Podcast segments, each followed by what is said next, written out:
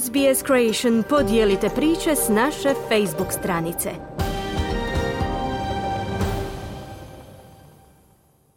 Na redu su sada sportske vijesti iz Hrvatske. Trener Real Madrida uvjeren je da i nakon nogometne karijere u klubu mora biti mjesta za Luku Modrića kojeg je nazvao legendom. Hrvatska rukometna reprezentacija dobila novog izbornika, Šibenik novog starog trenera, a u Rijeci počele pripreme za Davis Cup. Javlja Željko Kovačević. Disciplinska komisija Međunarodne nogometne federacije FIFA donijela je odluku u kazni Hrvatskom nogometnom savezu zbog ponašanja nekolicine pojedinaca prije utakmice za treće mjesto na svjetskom prvenstvu s Marokom. HNS je kažnjen sa 5000 švicarskih franaka, druga je to kazna koju je FIFA izrekla HNS-u zbog ponašanja navijača tijekom World Cupa. Prva je iznosila 50.000 švicarskih franaka zbog ponašanja dijela navijača na utakmici protiv Kanade igrane u skupini. Trener europskog prvaka Real Madrida, talijan Carlo Ancelotti, smatra da bi 37-godišnji hrvatski veznjak Luka Modrić trebao završiti karijeru u tom španjolskom klubu. Španjolske novine El Mundo izvijestile su u srijedu da Saudijska Arabija, koja se nada domaćinstvu svjetskog prvenstva 2030. godine, želi dovesti u tamošnju ligu Modrića i napadača Karima Benzemu, kojima ugovor isjeće za pet mjeseci. Ancelotti je na konferenciji za novinstvo rekao kako on drži da bi legende Real Madrida trebale ostati u klubu.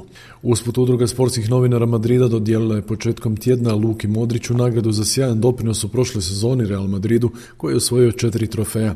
Priznanje je dobio zahvaljujući uspješnom desetljeću provedenom u madridskom klubu te upečatljivim nastupima za reprezentaciju Hrvatske s kojima je u prosincu osvojio brončanu medalju, izvijestila je udruga sportskih novinara Madrida.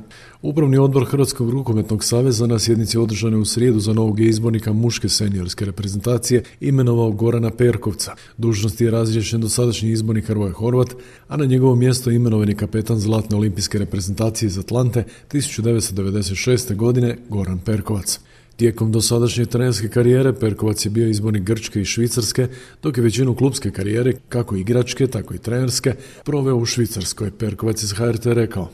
Pa sigurno deveto mjesto neuspjeh. E, mislim da se moglo bolje.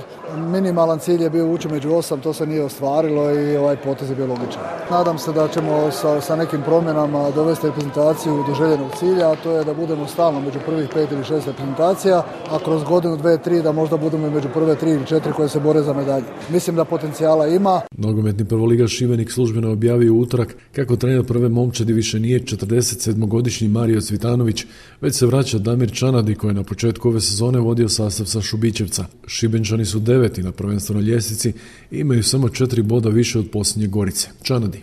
Da to sad možda malo teška situacija kakva je, ali da to dobijemo još u taj pravac čega svi tu želimo koji su u Šibeniku. Pripreme hrvatske teniske reprezentacije za susret Davis Cupa sa austrijskim tenisačima koje na rasporedu ovoga vikenda u Rijeci službene su počele u dvorani Zamet. Evo što je rekao hrvatski izbornik Vedran Martić. Borna Gojo uvijek pruža izvrsne partije, Borna Čorić je prošle godine igrao fantastične mečeve u Davis Cupu. Naš par je uvijek dobar, tako da mislim dobri smo pojedinačnim susretima i u parovima i očekujemo da ćemo igrati dobro. Športski pozdrav iz Hrvatske za SBS radio Željko Kovačević. Želite čuti još ovakvih tema? Slušajte nas na Apple Podcast, Google Podcast, Spotify ili gdje god vi nalazite podcaste.